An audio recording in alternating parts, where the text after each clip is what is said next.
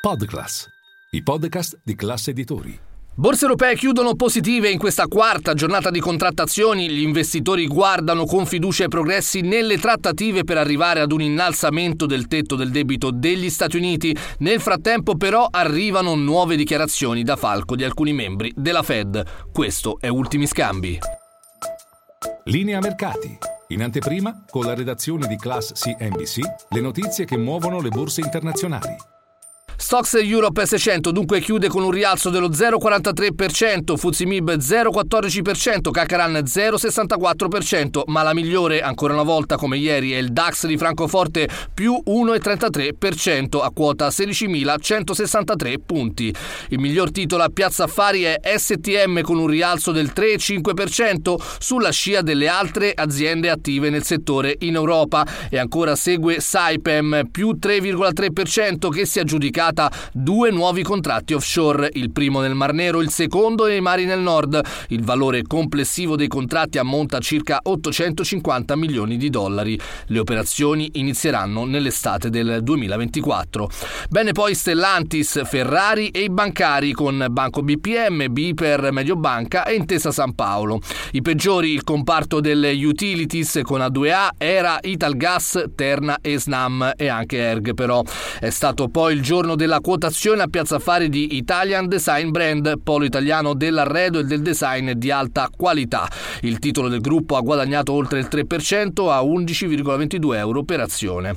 Si segnalano anche le dichiarazioni di Dario Scannapieco, amministratore delegato di Cassa Depositi e Prestiti, in collegamento in un evento a Milano e ha sottolineato che quello che dovevo dire l'ho detto nei giorni scorsi, in questa fase stiamo rispondendo a dei chiarimenti che ci sono stati richiesti e poi vedremo come andranno le cose. Così Dario Scannapiego a chi gli chiedeva se la cassa fosse disponibile ad alzare l'offerta per la rete di team. Due gli schieramenti in campo, dunque da un lato CDP e Macquarie, dall'altro il fondo americano KKR.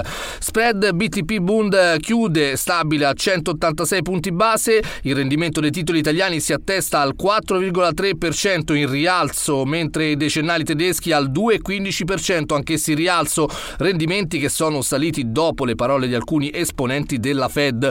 E allora vediamo le ultime dichiarazioni che ci arrivano dalle banche centrali sul fronte Federal Reserve. Diciamo sono arrivate dure parole dalla presidente della Fed di Dallas, Lori Logan, che ha detto che i dati attuali non giustificano una pausa nei rialzi dei tassi da parte della Fed, sottolineando che eh, non sono stati ancora fatti i progressi necessari sul fronte inflazione. Ricordiamo 14 e 15 giugno la prossima riunione. E poi altre dichiarazioni arrivano da Philip Jefferson, vicepresidente presidente della Federal Reserve, che ha detto che un anno non ha ancora avuto i suoi effetti per quanto riguarda l'inflazione, dunque bisogna avere ancora tempo per vedere l'effetto del rialzo dei tassi. L'inflazione rimane molto elevata. Fronte BCE, la Banca Centrale Europea dovrà alzare ancora il costo del denaro nelle prossime riunioni, quello che dice Luis De Guindos, vicepresidente della BCE, e sottolinea però che la maggior parte del lavoro è stata già fatta, ma non so, dice De Guindos, quale sarà il punto di arrivo. E ancora andiamo a vedere il gas, il gas europeo, i future sul TTF di Amsterdam in netto calo del 6,5% a quota 29 euro per megawattora, un valore che non si vedeva dal gennaio 2022. Anche il petrolio in calo a quota 71 dollari al barile per il WTI, un calo dell'1,56%, negativo anche il Brent che scende dell'1,64% a quota 75 dollari al barile.